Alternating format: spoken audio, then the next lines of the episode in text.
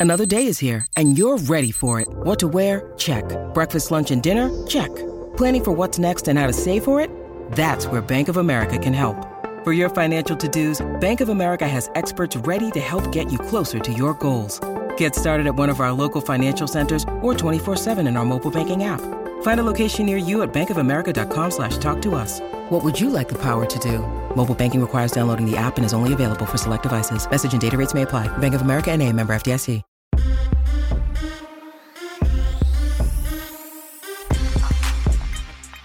What's up, everybody? Welcome into the Early Edge College Football Preview Show, Week 13 edition.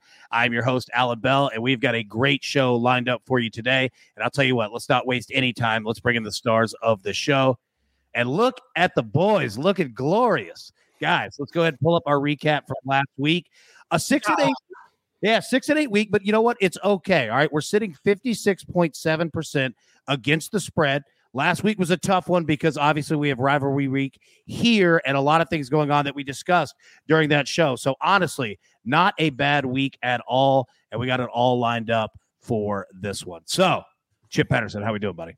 We're good. Uh, Tom and I were texting at the very beginning of Ohio State, Michigan State that if you're going to be wrong, it's great to be hilariously wrong early. that you can just like uh, instantly wash it away. You're not sweating it out. Like, and holding Michigan 19 and a half that's what that was. It was the best way to lose. You know, you're just on with your day and, and you can just move it from the emotional radar. You know what? You're exactly right. And, and I'll give you the comparison uh, in the NFL. One of my picks was the Bills minus seven. Uh, dude, in the first quarter, it's like Colts 30 to nothing. I was like, well, we're done with this one. Like, I don't have to worry about that anymore. So I definitely agree with you. Micah Roberts, how we doing, my man? We're doing great. This is one of my favorite weekends of the year outside of being in the sports book. See, in the sports book, it's one of the worst weekends because everybody always has favorite and over on Thursday NFL. All that stuff carries over into Thursday night games, the Friday games, parlays cashing. Saturday, same thing, parlays cashing, and then the big jackpot ready to hit on Sunday if they just hit half of the games they like. This is a risk nightmare for sports books. Good luck with that. I'm on this side now. it's a good place to be. Tom Fornelli, how we doing, my man? I'm good. I'm in a different position than where I normally am when we do this show because there's not often a lot of sports activity on Wednesday afternoon. So for the first time, I think this year, as we sit here, I am currently sweating three different bets. nice. That's how you want to go into any holiday, man. Sweating mm-hmm. already. Like the food sweats are going to come tomorrow, but you go ahead and get a uh, an initial start on that one. Uh, let's jump into these storylines that affect the betting lines for this week. And Tom, I'll start with you. Uh, we got some teams that are on quit watch, man. Break us down. Yeah, I think that when you get to this point of the season, that is something that you have to consider when handicapping a game that you don't really have to consider early in the year. And, you know, spoiler alert, it's going to impact a couple of my plays on the show today and impacted a couple of my plays last week. And it's been working for me for a while because these are, you know, at the end of the day, they're college kids, but they're also still mostly teenagers. And there's a lot of stuff going on. And a lot of these teams, there's really not a whole lot to play for on Saturday. So it's human nature to be in a position where, you don't really care that much. Like, especially if you get down early, you have to be aware of a team that is going to just say, screw it. What what the heck's the point at this point? So yeah, it's it's something I've had my eye on the last couple weeks, and it's something I'll have my eye on again today. Well, I can't wait to hear the picks in regards to that. Micah, talk to us about the uh, I believe you said odds for the uh, to make the college football playoff, correct? Yes, yes, and it's interesting now, of course, with Cincinnati in there. We'll talk about that more with the Oklahoma State game, uh, ramifications, who's going in, who's not. But Circa Sports put up a yes/no prop on all the teams that have a chance to make it, starting with Georgia at minus forty dollars. Uh, but then it goes into Alabama a dollar thirty, uh, Ohio State minus two twenty. Cincinnati, yes, minus 20. Um, so, so some things, if they just run it out, maybe, who knows? This is where Oklahoma State, Oklahoma, they're playing there. Big 12 comes into play. Uh, Oklahoma State, four to one. Michigan, four to one. Notre Dame, plus 240. I uh, found that interesting.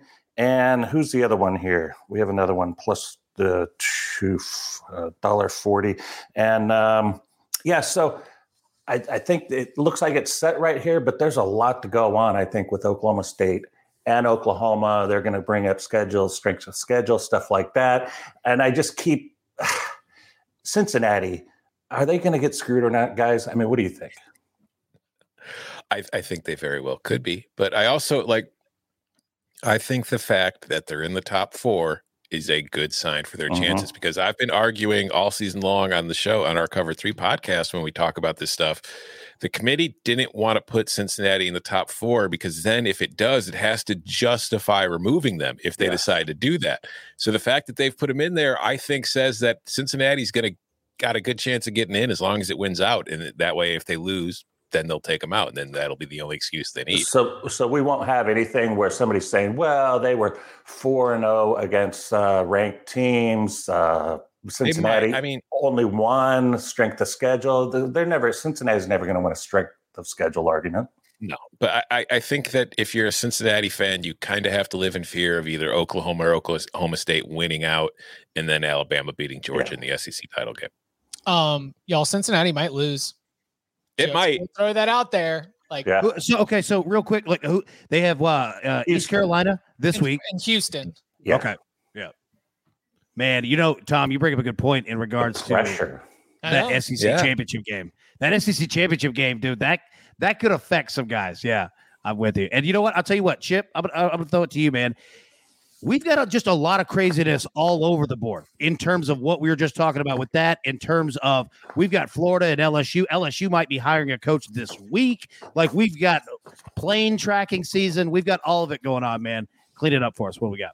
Yeah, it's just when we're talking about storylines that affect the betting lines, I, I think often about how the the average bettor, the market, or just the different ways that narratives can play into uh, the way that we are looking at and betting on some of these teams. You know, uh, there's the interim coach situation going on all over the country. I mean, USC could get thumped by BYU because USC might just be like, ah, why? And BYU would love to be able to hang a big number on USC for recruiting, for just sort of general brand awareness of what they got going on there. Uh, lots, I mean, lots of stuff. You got coaches that might be on the move. What's SMU going to do when it seems like everyone knows that Sonny Dykes is going to be the next TCU head coach? a lot of intangibles uh, baked into some of these lines, at least based on how uh, people are betting them. Yeah, and not like we didn't already have enough drama going on, right? Like we've got this so much. This college football season has been crazy, and uh, Did I just give you like three stories you hadn't even thought of? oh my god, yes, Dude, like we could go, we could go the full hour of just talking about that, right? Like no picks whatsoever. But I'll tell you what, we will jump into the picks, and let's get in our official plays here. And I'll tell you what, Chip, I'm going to start with you, buddy. You like East Carolina plus 14 and a half against Cincinnati. I I'm saying it's really really tough for Cincinnati uh, to be able to finish the job here. I mean, it's got to be exhausting. I consider the uh, 2014 Florida State. We'll call it the 2014 Florida State theory. They go undefeated. They're incredible in 2013. Jameis wins the Heisman. They set all kinds of records uh, at the time in terms of the way they were just beating up on people. They come back the next year undefeated regular season, but every game is just a pain. They're like laboring their way to continue to beat these opponents. And I f- see some of that in the way that Cincinnati kind of labored its way through the middle stretch of the season. And I'm just considering that ECU playing with a lot of momentum and as much confidence as they've had under Mike Houston, it's a dangerous, dangerous little spot on a Friday. If you give me 14 and a hook, that's a favorable number. Yeah, and you know, and that, that uh, go ahead, Tom, go ahead. Yeah. just gonna go further too, like like you're saying, like we've talked about this on cover three. Like this Cincinnati team is good. Nobody nobody here is gonna, you know, argue against that. And I think last year's Cincinnati team was better. Oh, that's a f- very fair statement. I agree. Yeah. And the irony is, like last year's Cincinnati team never had a chance of getting to the playoff, whereas this is the year the team that is going to get to the playoff, and maybe it gets there undefeated, and it's not as good as last year. So, like, I feel like last year's team would have had a much better shot of doing damage in the playoff should it get there than this year's will. They barely lost to, to Georgia in the bowl Yeah. game, right? I mean, it was Three. like they, they covered. Yeah. So, uh, question, uh, and I don't. I wish I had the schedule in front of me. Is this the third straight week that Cincinnati's played on like a Thursday or Friday? I, this is the second straight No, week they- they're playing on a. They've On a been in on, right? they've had some Saturday like afternoon specials. Yeah. Okay. All right. All right. All right. Yeah. And I definitely don't want to confuse the audience, but I, I, I feel like they've had a lot of, you know, Thursday, Friday type games. But It's again, life in the group of five, baby. Yeah, that's that's the American Athletic Conference special. Much love to uh, Mike Aresco. there we go. All right, Tom, coming to you. You like Illinois minus six and a half at home against Northwestern. Bring it down.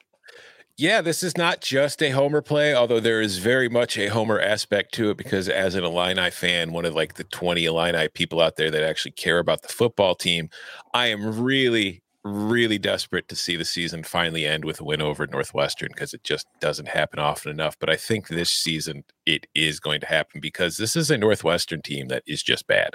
Like in previous years, you've had Northwestern be terrible on offense, but really good on defense and a real pain in the butt to get past. And they would beat you 13 to 10. Well, this year, Northwestern is still terrible on offense but it's also terrible on defense, it's particularly against the run, which is what Illinois specializes in. It's really the one aspect of this Illini offense that has been effective from start to finish this season. They have a stable of running backs that they rely on, and they they're not afraid to run the ball. And I think that the Illini in this matchup with their offensive line against this Northwestern defensive front, they're going to push them around a bit. They're going to be able to run the ball on them and move up and down the field, and also control the clock. And I just think that defensively, this is also an Illinois team that over the last half of the season has been fantastic. And I don't think Northwestern can do much of anything against it. So if this thing is under a touchdown, I'm I'm definitely on Illinois. I honestly think this should be closer to 10 than 7. Oh wow. Okay. All right. Micah coming to you, buddy. Going up to the MAC here. You like Eastern Michigan plus 9 at Central Michigan. Yeah, and this is even though Central Michigan has taken over as the top rated team in the MAC. Uh, Western Michigan, uh, big game, played like they were supposed to play, but they had this lull where they lost four or five games. Did not look good at all. The offense wasn't going. And then, sure enough, uh, a couple nights ago, they came out of it. But both of these teams beat Western Michigan when they were on the slide. And Eastern Michigan, I've been playing them a lot over the last month, went three and one against the spread, won three of the four. Ben Bryant has uh, become really good and uh, effective. And they had a big win against Western Michigan last week, came from behind. They were way down. Uh, the running back, uh, Hamilton, he had his best game. His name, uh, yeah, Jawon Hamilton, 170 yards. Impressive, best game of the season. They have things working a lot better. So the progression from them over beginning of the season to where they're at now, seven and four. This is a meaningless game, by the way. Northern Illinois has things wrapped up in the West, but this is uh, just see a progression with Eastern Michigan, and there was it started with the win over Toledo. They were getting nine on the road. This is kind of a similar situation here. So I just see too many things pointing. Even though Central Michigan has won and covered and blown out their last three competitors, I think Eastern Michigan has a real good shot to win outright. So I took the points. There we go. Chip, going back to you. So Dan Mullen is gone at Florida. No more. No mas. You like the Florida State, Florida under 59 here.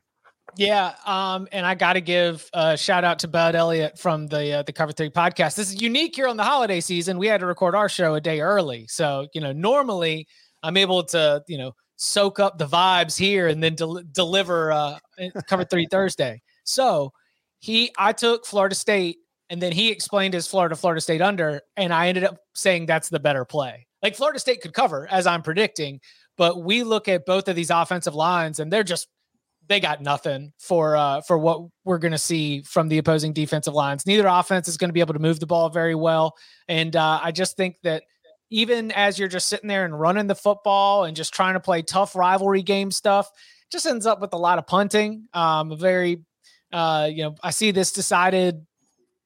I mean, we could see like a 21-17 type game here. So uh, I love taking the under. That's a good play. And especially when you talk about a defensive line on both sides that is going to have their way with both offensive lines. Yeah. And the quarterback play for both teams is suspect. yeah. I think we could say that this entire game is suspect. But yeah, I'm with you on that. No, that's a good call. All right, Tom, coming back to you. Southern Miss minus 10 at home against Florida International. Quit watch, baby.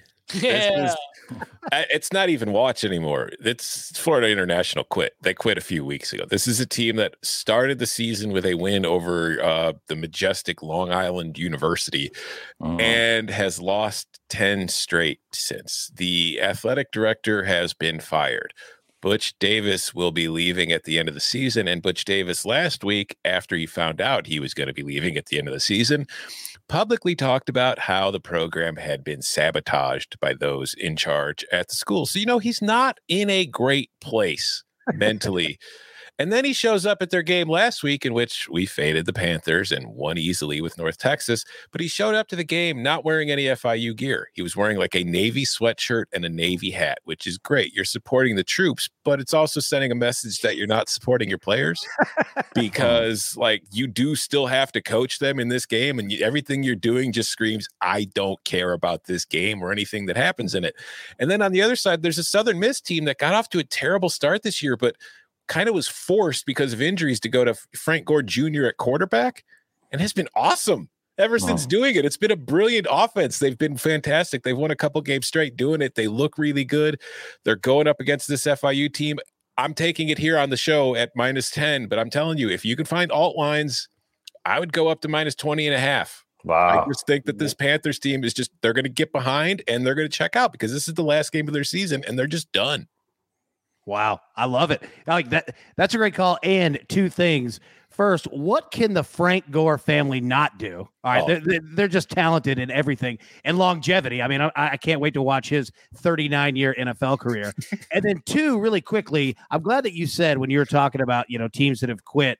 Uh, I do have to make a uh, a mention of last week uh, someone in the chat said that uh, they had a family member for Tulane that had quit. Tulane won by six thousand points on Saturday. Yeah. So yeah, we yeah. noticed that one. We're gonna have to no. And they, they really did. I was like, okay, Tulane did not quit. Hey, all. everybody gets burned by a source from time to time, but I'll tell you what, that was some bad information. What we what what, what our hot tipster didn't tell us was that the relative on the team who quit was the fourth string punter, so it really didn't matter. Oh man, dude, that's so funny, man. I was laughing. I couldn't wait to bring that up. Uh, okay, all right, Chip. I'm going to come back to you. Clemson minus 11 at South Carolina. Yeah, I mean, this Tigers team starting to play with a little bit of confidence. It's like so different just to be able to get out there and have success. Like literally success, like half of the distance for a first down on without having to go backwards or have every first down be like a two yard gain. Um, they really, you know, found a little bit of an offensive identity with the run game. And while Wake Forest, I will admit, is going to make any offense look a little bit better than average. I think that for this South Carolina rivalry, for a Clemson team that's needed something to get focused on, I think they'll come out and uh, and try and flex their muscles. The Gamecocks have, have been great this season. Uh, I just think that this is where that talent that has been on Clemson's power rating is is is finally going to show up. They don't have much depth and they don't have a lot of their best players, but it's still a super talented roster, especially compared to South Carolina. Pretty good coach too.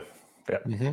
Yeah, you know what? And speaking of that, I did notice that uh, Beamer for South Carolina was playing the under the underdog coach speak of the other team played it to a T, saying Dabo deserved Coach of the Year honors. That they he he's made a fantastic season out of a mess. When I was read that, I was like, nice job. That's what you do. That's oh. exactly what. That's a Belichick move, man. He's been doing that for years. So I did notice that one. But all right, Clemson minus 11 there. All right, Tom, coming back to you, buddy.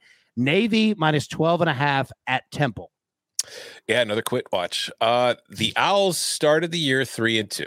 Okay. And then they lost a game and got completely waxed by Cincinnati 52 to 3, which happens. Cincinnati's the best team in your conference. They might be in the playoff. You can forgive it. But the week after that, since the the Owls went on the road to face a USF team that was terrible up to that point, and they lost 34 to 14. And it was that moment when Temple realized it sucked and his Temple has played since because in the game since then, it lost to UCF 49 to 7, it lost to ECU 45 to 3, it lost to Houston 37 to 8, and last week it was down 27 to nothing at halftime against Tulsa before losing 44 to 10. This team's done. There are players in the transfer portal. Everybody's worried about what they're going to be doing next year. There's a very good chance that Rod Carey, the coach, is going to be fired at the end of the season. And now, who do they have to face? An option team. You could want to play football and you do not want to face an option team. It is three hours of giant offensive linemen diving into your knees. It is not fun.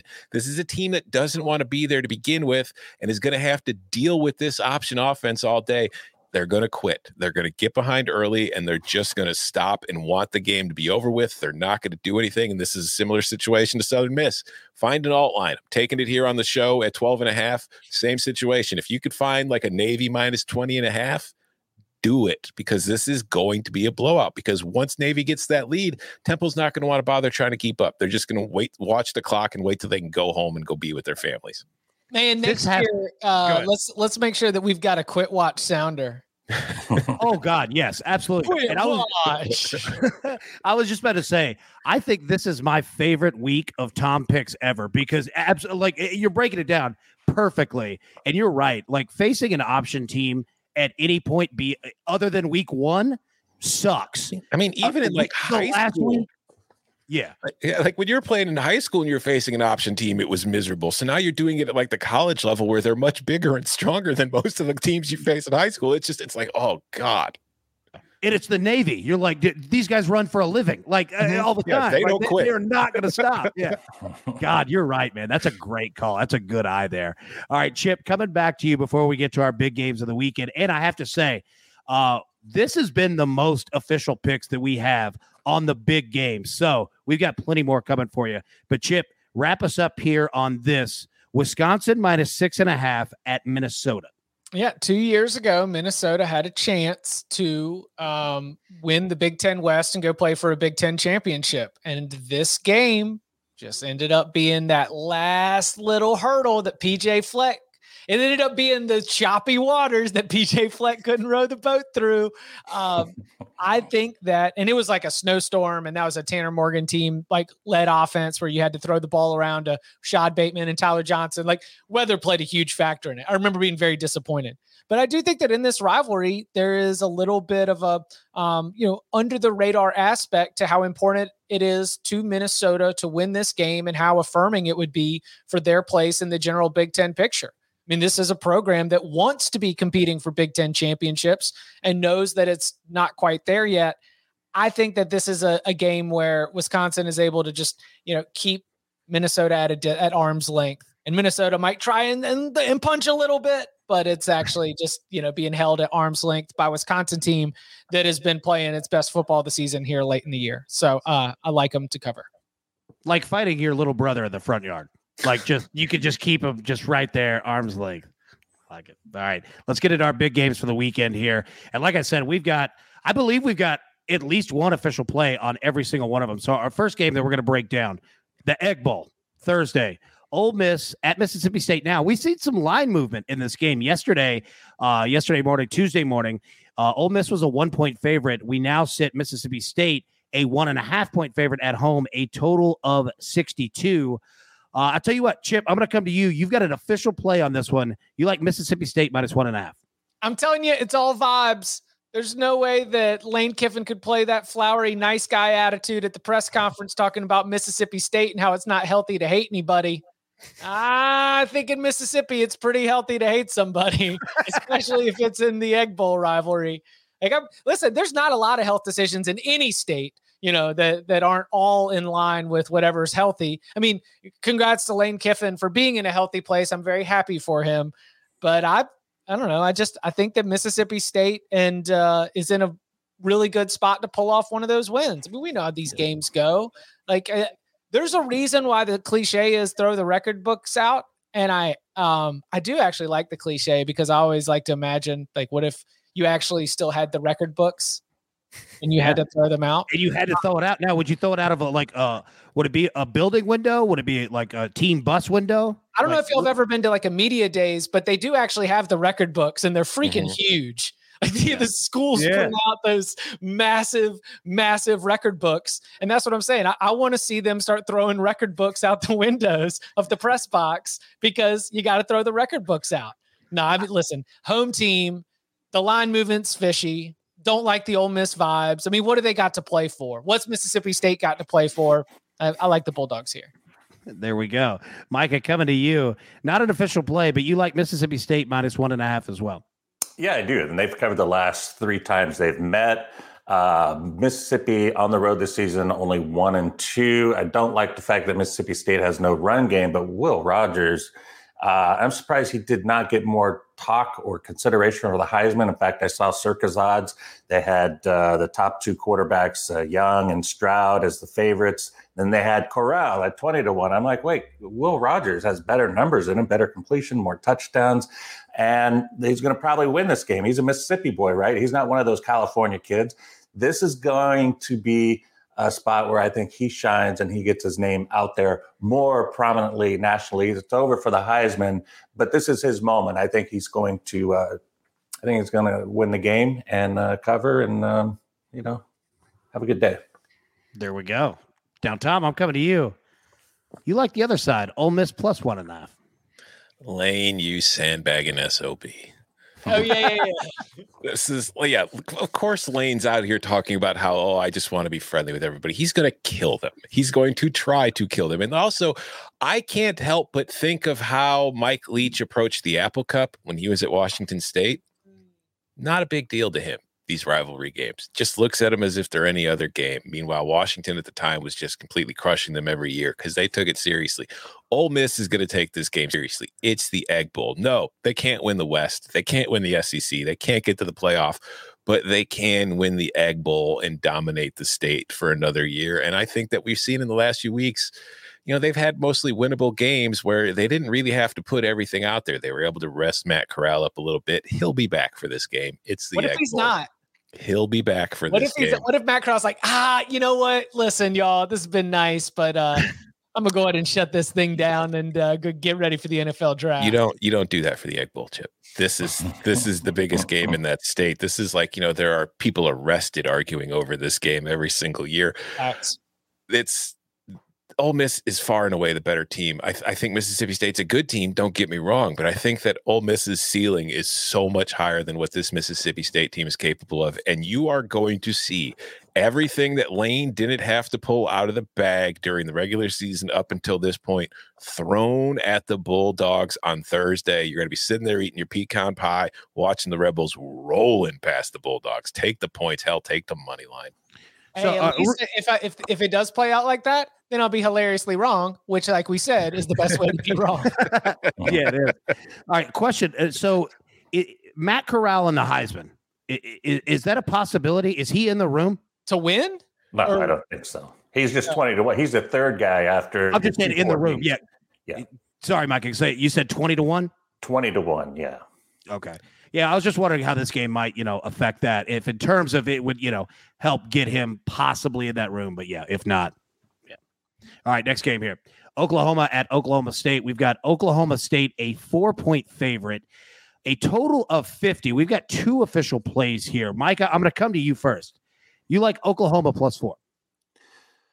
I do. And I think they feel that they have a shot to win here and then win next week. Let's see what happens. Um, you know, this is a spot, the pressure's off. Oklahoma, this is a spot where Oklahoma State now has to succeed. And I don't know that they can do that with Sanders. Great defense, been great all season, covering all season, winning close games.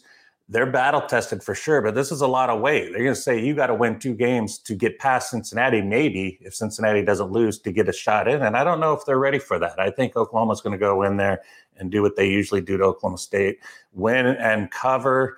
And uh, what else? I had some other notes on this. Um, yeah. Um, just, you know, after Oklahoma lost to Baylor a couple weeks ago, I just think that was the relief was off them. Now it's on Oklahoma State, and I think the pressure here is going to help Oklahoma uh, win as they Uh, usually well, do. I'll say this, Chip. You agree with him, and you got an official play on this game as well. Oklahoma plus four. Yeah, all the people that are uh, watching live, and maybe if you guys want to play along too, just uh, open up a new tab and just uh, enter Bedlam Series Wiki because it's a great uh, visual representation of the ass beatings that take place when Oklahoma and Oklahoma State play because it just lines up all of this crimson, and then every now and then you get a little splatter of orange. Uh, Lincoln Riley, in his short time as the Sooners head coach, has more wins in this rivalry than Mike Gundy, who has been the head coach for like 15 years at least. Um, I just, if you're going to give me four whole points with the Sooners in a rivalry that they've dominated, I will gladly take those points, especially if the you know totals to be believed it's going to be a low scoring game. So Oklahoma ain't getting blown out by Oklahoma State. That's for sure. All right. All right. Now, Tom, coming to you. This isn't an official play, but you lean towards the under of 50 in it. Yeah, if I was betting the spread, I would be with both of you gentlemen on the Oklahoma side, but I'd rather be on the Oklahoma money line than the spread. But as far as the total, like value yeah, play, yeah, I just think there's more value on that because I feel like Oklahoma either wins wins or loses by double figures. You know what I mean? I just think that's the way it plays out more than anything. But nice. I, I like the under simply because, like, the one reason I do kind of worry about the Sooners in this game is that offensively, all season long, they just have never really found that fifth gear, like that extra. We're Oklahoma, we could put up 60 points on anybody. Like early in the season, it was like, all right, it's early in the year, they'll figure it out. And then it's like, nope, it's Spencer Rattler. They'll make the switch to Caleb Williams, that'll fix it. Nope, that didn't fix it. Okay, the bye week. This is when they're going to fix their. Up. No, no, they're still kind of just stodgy. They they have good moments, but they're not very consistent. So now they're going up against a really good Oklahoma State defense that has been phenomenal all season long, and that I think is capable of limiting what they can do because they really just don't have the explosive receivers that we're used to seeing. You know, them send to the NFL on a regular basis this year. And I think on the other side, this is an Oklahoma State offense that, while it's improved over the last month, is still not anything I would consider an overly explosive offense. And I think this is going to be more of like a Big Ten-ish kind of game than what you come to expect from Bedlam over the years, where, you know, like we've joked about, Oklahoma either wins by a little or wins by a lot, but they're usually all high scoring games. I don't think this one's going to be. I think this is like a 24 to 20 kind of game. Hey, is this is this the last game in Stillwater for Bedlam? I mean, is this this is I mean, it, isn't it? I, I don't know if that's official, but based on what you're hearing about how quickly this timeline is going to move, probably, yeah. Yeah. Wow. Wow. So right. one more one more time to go into Stillwater and, and kick some tail. I love it. Yeah. All right, moving on to our next game. We got the Iron Bowl here, boys, and uh, I do want to say uh, this is going to be these games are always crazy, right? Like I, I can't predict what's going to happen. That's why you guys are here. But we've got Alabama on the road, a 19 and a half point favorite. All right, a total of 56. All right, Chip, I'm going to come to you first, buddy. You like Auburn plus 19 and a half. Whoa, whoa, whoa. Easy on like. you know, like you ask for picks for the big games, and as somebody who offers picks, like just, you know, insert a coin, press a button, I give you a pick. Like I I will tell you Auburn plus 19 and a half because that's too many daggum points for Jordan Hare Stadium in the Iron Bowl. Like just as a matter of principle. I don't know how it ends up happening. I will say that one of the paths to it is that Alabama's defense has been a little bit leaky.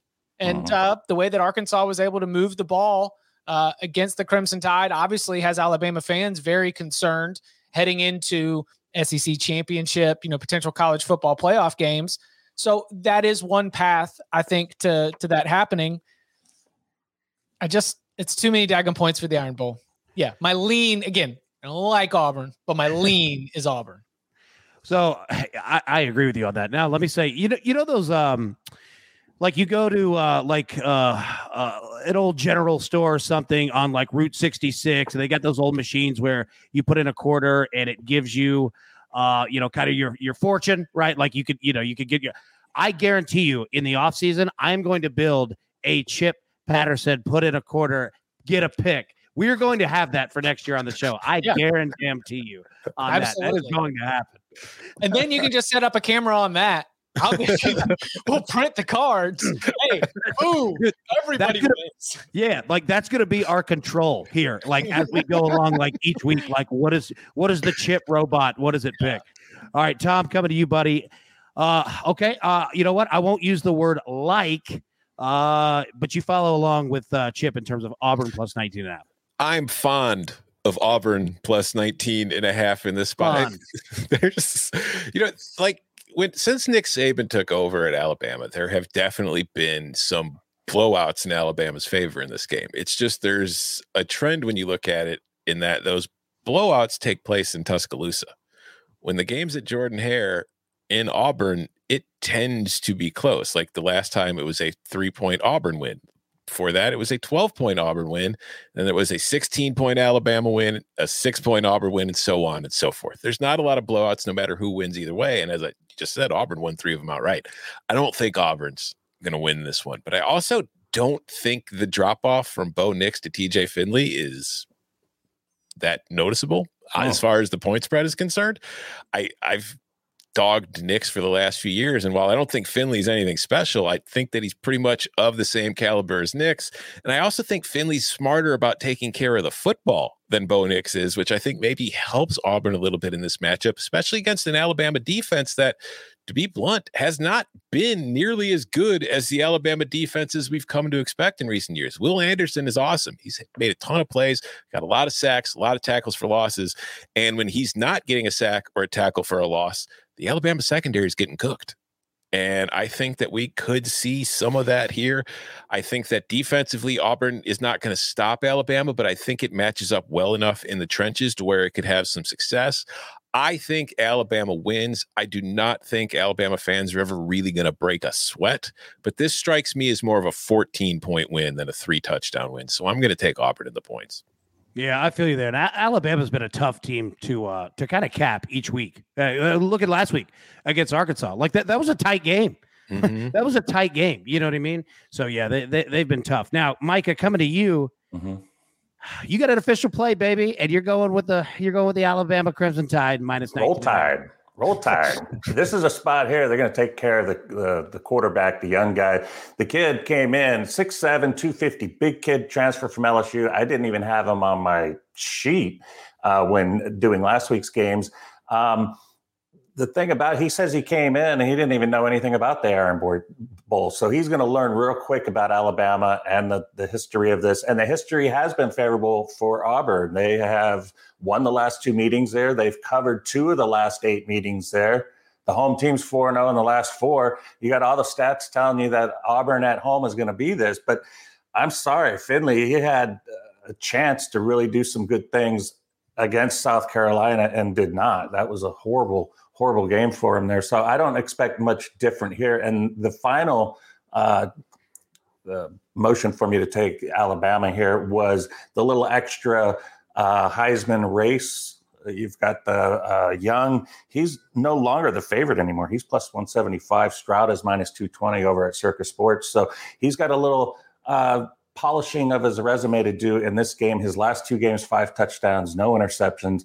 I think I expect something like that, and for him to do it on the road to get a little more uh, positive votes in the Heisman voting, and he's still got one more game against Georgia. So he's a uh, live dog here. I know I said a couple weeks ago that I said uh, Stroud and Walker were my favorites, but I think if he wins here and uh, has a good game against Georgia, I think uh, I don't know. We've never had a tie, but that would they're going to be right there neck and neck. So it'll be a shame for one of them to lose. So that is my uh, final uh, uh, analysis on why I like Alabama. I just think uh, Young's going to have a great game.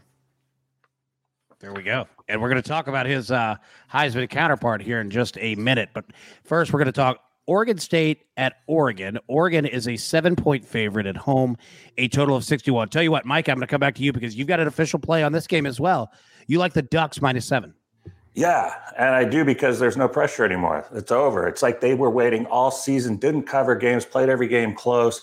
It was just wait, you know, Pac 12, can we really get there? Yeah, keep winning, keep winning. We don't cover, we barely lose, and then then the loss. So now it's over. It's all done. They don't have to worry about any. They can just play loose, and they're playing a terrible road team. I know Oregon State has covered a bunch. They got some great numbers, uh, ten and one their last eleven games on the road against the spread. But this is so low now. This is manageable for me. I think Oregon can get there. And uh, what else? So the last one there. So just the problems one and a f- four away. Uh, bad spot for them. And the Beavers, uh, whew, they got a lot of really good numbers here. And that's what I, I, mean. I saw the low number and I'm like, wow, they've got this five and one and one, their last seven games in Eugene. But it just comes down to me with the pressure and the momentum here. They're going to be able to handle Oregon State here uh, like they n- normally do in Eugene. Just don't have the big number that they normally do. Tom, you've got kind of a correlated play with this. Uh, you like, oh, I'm sorry, you are fond of the under 61. Yeah, I don't have a great feel for how this one's going to go. I'm probably going to wait till this one starts and maybe fire some live bets on it if anything like strikes me. But my fear here is I I'm going to be really interested in seeing how Oregon responds because I don't I'm not nearly as confident that this is going to be like oh we're finally free. You know, it's I, I think it's I think there could be a chance where you look at a lot of the players on that team. You know, now that they don't have anything really to play for, I I I fear there could be a letdown. But this is a rivalry game, so probably not. I just think that the total is the safer side to split bet here because I do think that defensively, this is an Oregon team that is still very strong. And Oregon State's offense is good, but its offensive line, I worry about it against this Oregon front seven, particularly Kayvon Thibodeaux. And I think that that could cause problems for them. And I think defensively, Oregon matches up, or uh, Oregon State's defense is not great, but Oregon is not explosive through the air. And I think that if you allow Oregon State to just kind of focus on trying to slow down the run game, they could be far more effective than they have most of the season. So I think this is going to be lower scoring again. I don't love any side of this. I'm just, my gut feeling is this is going to be a 60 just seems kind of high. Huh. Yeah. Well, Chip, you know, uh, expand upon that because you're looking more at uh, Oregon State plus seven. Yeah, absolutely. Jonathan Jonathan Smith's team's pretty good football team. They can they can hang in this game. This is a, a ticket, not an official play, but this is a ticket that you'd enjoy riding, and you might have your heart broken. You might walk out with the push, but you give me uh, one of the better Oregon State teams that we've had in recent years, and an Oregon team coming off a listen. We talk about body blow with teams like Georgia. Utah whips your ass like that. There could be some real body blow for Oregon as well. So um, I, if I could see Oregon because of uh, not really being explosive, ended up winning this game by three, four points like that. So I like a whole plus seven for the Beavers. Well, I'll say this: you guys called that out weeks ago on this show. Uh, in terms of Utah, that they, uh, Tom, I think you said it verbatim that they go looking for a fight and then they finish the fight. And I'm telling you, that was in my head uh, last week when I was betting Utah uh, before the game against Oregon, and I mean, they, they just they came right out, you know, and, and, just just beat the hell out of them, man. Like that that is that's a good football team. That's a really good mm-hmm. football team. Yeah. I mean, nobody right. wants to play Utah right now. No, no, God is, no. If this if we had the 12 team playoff right hmm. now and Utah had a real shot of getting in it, that would be the last team. Like if you're one of the top four teams and you got to play like a eight or like a 10 or 11 seed Utah, that would just no, you do not want that at the moment. That's one thing I do like about college football playoff expansion because this is the first year that we've gone into a season and actually had an idea of what expansion might look like. And so being able to have that fictional bracket in your head is like easy to get excited about because then we really are concerned about where Utah lands. And it's like one of the four big talking points from the bracket reveal. And then, you know, the, the entire nation at large gets to learn about this awesome uh, football team out in Salt Lake City. Yep. Yeah, you're exactly right. All right, next game Penn State minus one at Michigan State. James Franklin, the new 10 year man over there at Penn State. Nice new contract for him. Uh, we'll see. Did uh did our man at Michigan State did he sign that contract? Uh, it's not official yet. We don't know. They might. I mean, he might have signed it. They're just they're going to wait gonna, a while to yeah, announce. Yeah, they're just not going to announce it right now. Yeah, I was laughing like midway through the first quarter. I was like, I hope he brought a pen with him to this game and ink that thing. Uh, we got Penn State minus one at Michigan State, a total of 51 and a half. No official plays uh, on this game. Tom, I'll start with you. You like the under 51 and a half here yeah, this is this is a family show, so I'll just say that you know I, I fear this game could be a poop show. Like I I don't offensively, Penn State has been an absolute mess. I don't want to rely on it to score points. And for Michigan State, like this is a team that is just kind of falling apart as we get to the end of the season. Like you looked at how they began the year, they were they were on fire to start the season. They were winning big games. They beat Miami, they beat Michigan. They're looking fantastic, and then they just kind of started to unravel. They've lost momentum. Like some teams peak late in the season, some peak early in the season. And I think this is a Michigan State team that kind of like Wake Forest and the ACC peaked early in the season, has been somewhat found out by opponents. And they're able to take advantage of it. And I think that offensively, Kenneth Walker has been the Michigan State offense for the most part. He was banged up last week. I don't know what kind of condition he's going to be in for this game. But this is a Penn State defense that was for a week after they lost their defensive tackle PJ Mustipher for an injury. They got completely gashed by an Illinois offense that ran all over them. But since then, they've done pretty well against the run, and I think that they could at least keep Walker limited if he's able to play even if he is, I don't think Michigan State's going to put up a ton of points. I don't think Penn State's capable of putting up a lot of points. So this just has the feeling of two teams who kind of just want the season to be over, to move on with their lives and start getting ready for next year, just doing as little as possible and making sure nobody gets hurt. So give me the under. Chip, you agree on the under? Yeah. I, I you don't want any part of this game. Like it's just um it is two teams, as Tom said, that have had good seasons. The kind of seasons that when you go to the awards banquet, there's not an awkward feeling. There's an excited feeling. You know, the the players, the coaches, everyone understands we're going in the same direction. Like what have what have the narratives been at both these programs? How their head coaches are committed. And that means all the young guys on the program are excited and that's great, but like Tom said, uh, we're also just trying not to get hurt. And if any of those minor injuries at this point in the season, while the Big Ten East is getting decided over in Ann Arbor, in East Lansing, it's a little bit more like, ooh, no, I just, you know what? I'm just going to sit this one out. So I, I'm with Tom. I could see it almost having a spring game feel, you know, like they really just are going to run basic sets and give some young guys some burn at a high level against talented players. Uh, you don't want any side of this, which is why it's such a close spread. Like there's just too many variables in the way this game goes. And so I, I like the under more than anything. Yeah, it's it's yeah. crazy to think like Michigan State can win this game and be 10 and 2 and they'll still consider it a disappointing season because of the way things started. Well, also because of what happened last week. Yeah. I mean, it's just like like as time passes, they'll look back and say that was a tremendous season. But in the moment, they're gonna be like, oh, 10 and 2. Wow, great.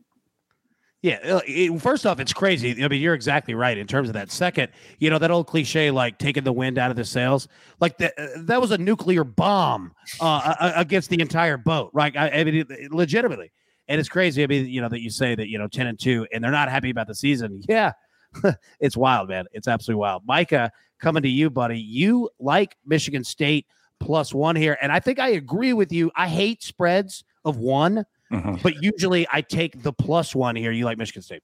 Yeah, and the the number's correct. I have Penn State because of their defensive metrics, uh, five points better on a neutral field than Michigan State. But I like Michigan State here because of I don't know, there's just a momentum. You know, Penn State had between last year and coming into this year a nine game winning streak. And then every time they played somebody decent in the conference, it was Michigan, Illinois. Uh, who else did they lose to? Iowa and uh, what was the other one?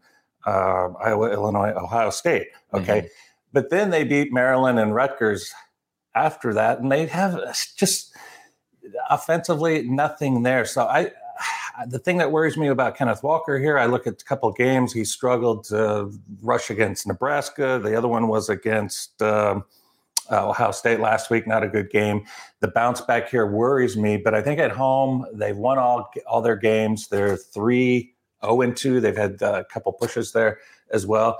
I think the home edge coming back, the fans will forgive them. They always do, losing to Ohio State to come back, and they need a little home cook and a home loving and feel like they still matter despite losing to the mighty Buckeyes. So I think they're going to get it here and uh, be able to win a close game. They don't have to cover; they just need to win.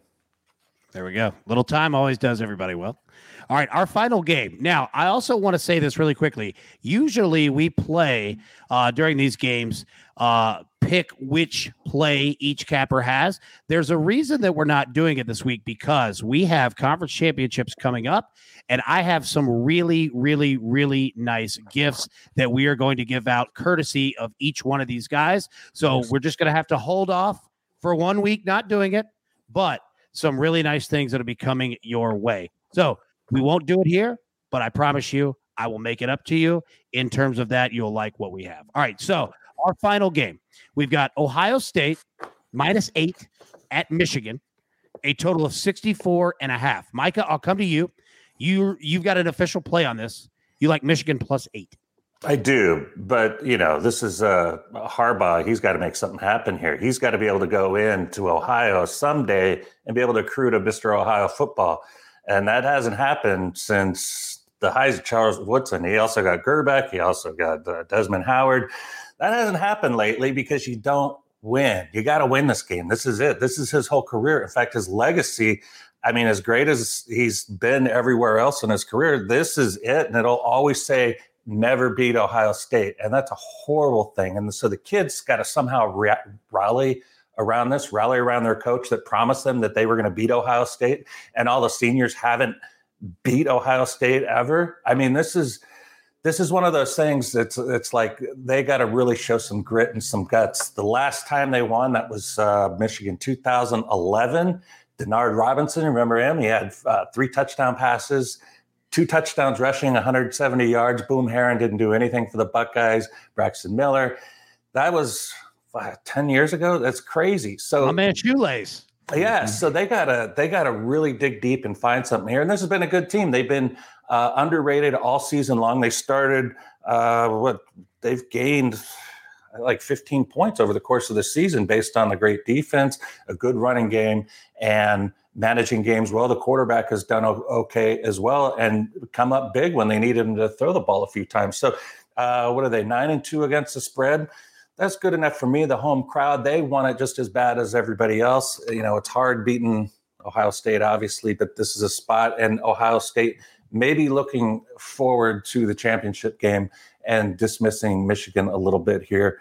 Um, I'm going to go ahead and take the points with Michigan. And I also look at the over as well. I think they've gone over in this meeting, the last seven or eight meetings together. So it's just a natural over that goes on. Weather shouldn't be a problem. So I'm going to take the home team here and have the home crowd behind me. And, you know, maybe they'll win.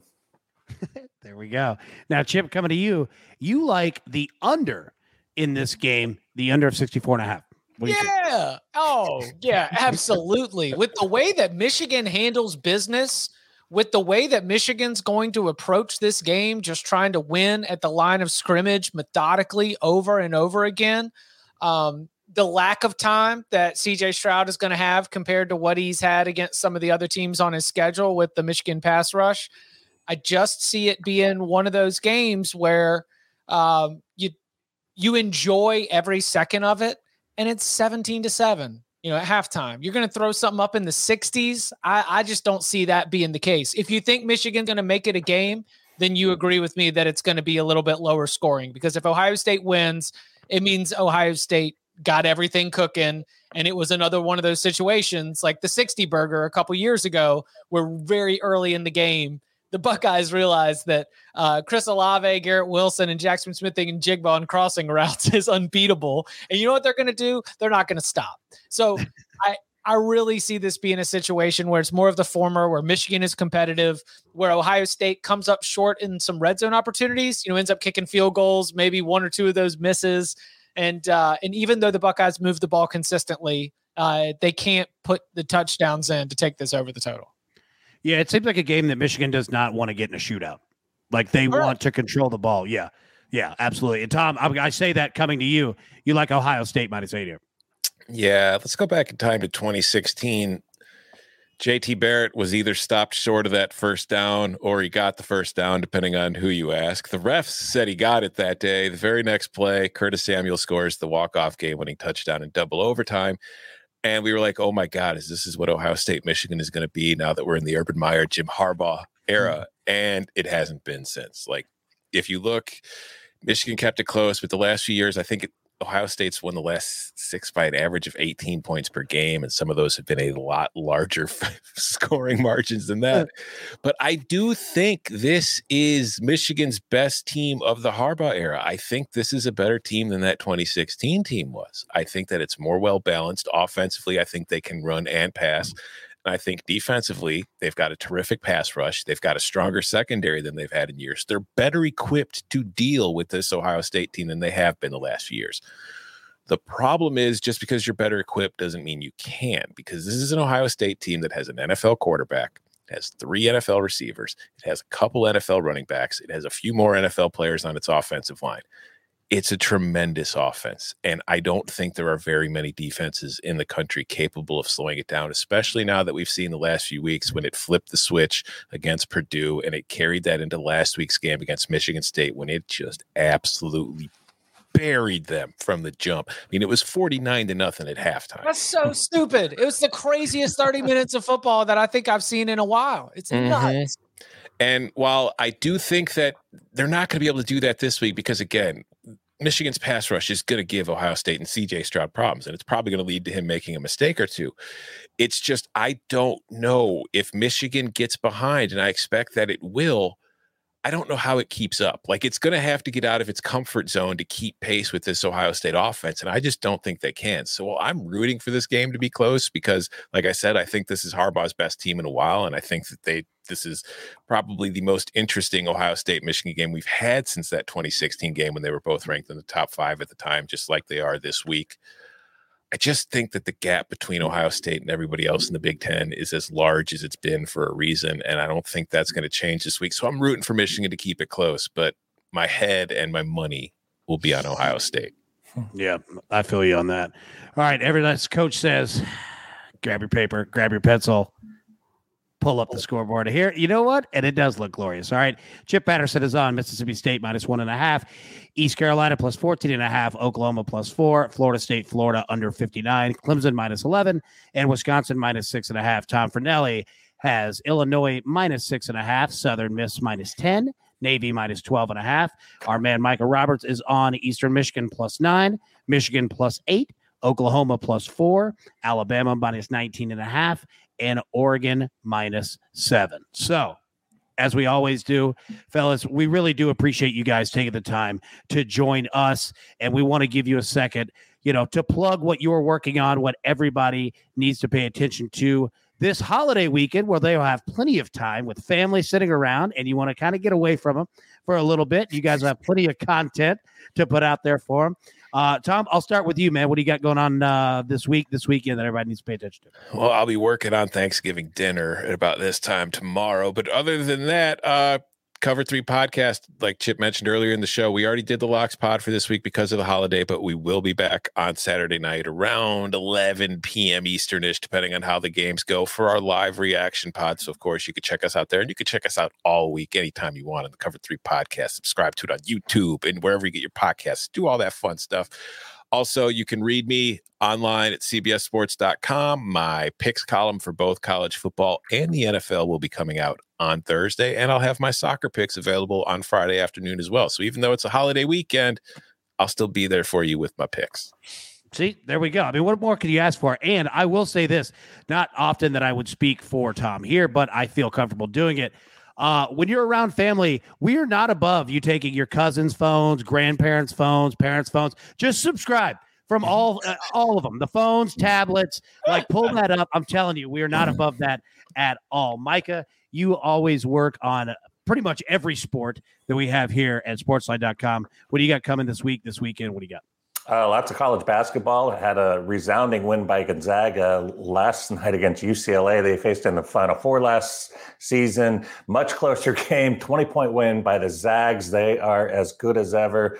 And the continuity is there despite some new players on the team. So uh, they are leading the charge again and deservedly so, number one ranked.